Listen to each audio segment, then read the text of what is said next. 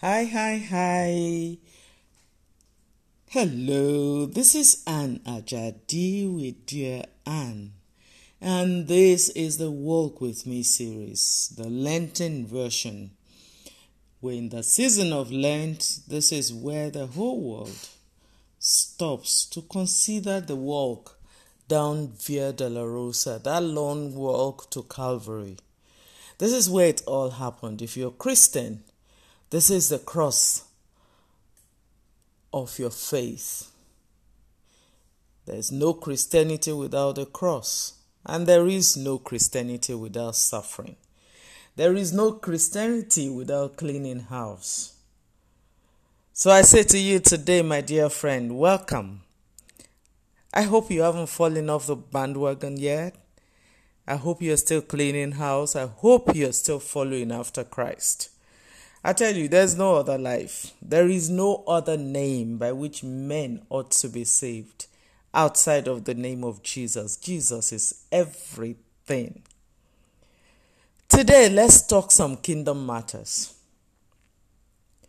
And let's look at a day in the temple merchant's house. He set up shop for the day. Business was booming. No, I rephrase that. I'll tell you a story. I, on Sundays, on weekdays, my street is on a on a long street. My church rather is on a long street, and you will find all these um, traders. They would have lined up the street with their wares, and every time I drive past them, I remember the story in the Bible where people were at the entrance of the temple buying and selling. Now, these people didn't go to church, or if they did go to church, they they, they were half and half. They were either you know, minding their business. Maybe someone will stay with the wares and someone will quickly go to church and all of that.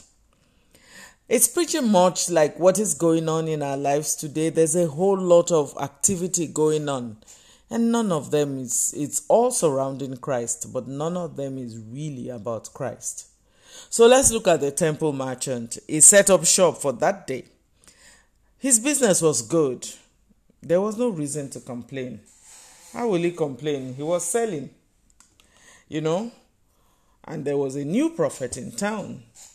It was popular, very well liked, at least by the regular people. So that meant that a lot more people came to the synagogue. What does the merchant care? As long as he could sell his goods, he did not have to go into the temple. Just like, you know, those people I was describing to you, they didn't have to go into the temple. They just had to be around the temple. You know, they just had to be around Jesus. They don't have to relate with Jesus. They just needed to be around with Jesus, around Jesus. You know, use his name. Like I found, you know, one of those years that I was in Vegas during Christmas, every shop was playing Christmas songs. And they had nothing to do with Jesus. They didn't know about Jesus because we asked a few people, What do you know about Jesus? They didn't care. Just all they cared about was the fact that they could use his name to sell their wares. This temple merchant was selling doves, pigeons, changing money, lending money to very desperate folk. His sons operated the other shop, so it was a family business. People were doing all kinds of things. From every indication, was a special service because there were a lot more people who came to the temple. The prophet came, but he didn't come to aid the temple merchant. He came and he had a cane in his hand and he chased all of them out. He, he drove them, scolded them. Angrily, he, he overturned all their tables and they were all surprised. There was commotion everywhere. He accused them, he even called them thieves and robbers. He accused them of desecrating his father's house. He even stated that his house should be used to pray for all nations. Who was that man? What nerve? Did you not know that business has gone on at the temple for ages? Next thing you know, all the sick folk, all the smelly fellas, they were now they now had access to the temple. The greater surprise, by the time they entered the temple, they came out clean. You know, I'll pause right there and, you know, share a thought. Is it possible that you are around Jesus and you have no clue? Is it possible that you're using the name of Jesus just for trading purposes, for merchandising? Is it possible that you have no relationship with Jesus at all, just what you can use his name to get? Is it possible that everything that happens to you right now, whatever you're doing, you will qualify to be called a thief and a robber? Just using God, not minding God's business. My dear friend, my question to you today is what brings you to church? Why do you go to fellowship? Is it business for you? Is it worship? Is it social networking? Are you fraternizing? What? You know? Why are you there? Are you going there to look for a husband or wife?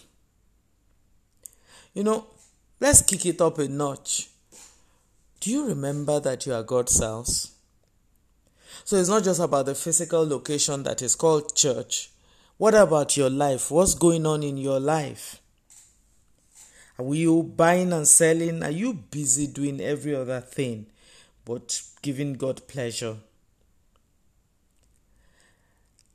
Jesus said to those temple merchants, He said, What? Don't you know that my house should be called a house of prayer? But you have turned it into a den of thieves. My dear, what has your life become? What are you now? A charlatan? What are you? What are you doing in God's house? What is your life about? What your life is about is to bring God pleasure. You are to pray, you are to intercede, bring the nations before God, heal the sick, exalt the Lord. Don't use his name to trade or do business.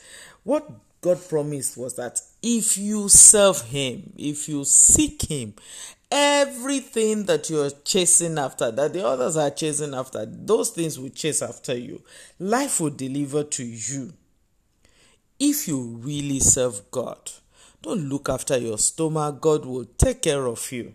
I always say to Christians that just picture the president of the country does not have to worry about the car he rides, nor the house he lives, nor the food he eats, sometimes not even the dresses he wears, because the state will take care of that.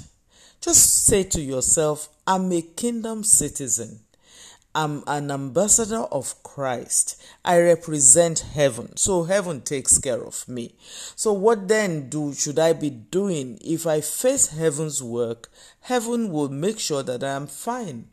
Bible says that don't worry about tomorrow. Tomorrow will take care of itself. It said the lilies of the field, the birds of the air, they don't worry about what they eat or what they drink or how they are clothed or you know, they don't worry about a thing. And yet you have not seen such beauty as you would see in God's creation. And you, that is the pinnacle of God's creation, why are you running around things that should be running around you? I urge you today, as you go about your duties, that you will stop, do a course correction, face God, and let life face you. This is Anne Ajadi.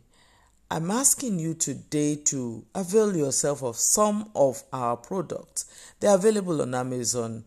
They're books that would help you in every in every area of life. You will marry well talks about marriage, heart matters, life matters, talks about life through the book of Proverbs. God's Lady in Waiting is the story of Esther, the story of purpose, the story of you know strength and boldness in the face of trouble. In God's uh, strength for the journey, you will need strength. At some point in your life, you will need some courage. And walk with me in the footsteps of Jesus. You know, you need God. That's all I can say. You need God. You need the real God. As you go about today, think about Jesus and leave your life in His hands. This is Anne Ajadi. Have a good day. God bless you.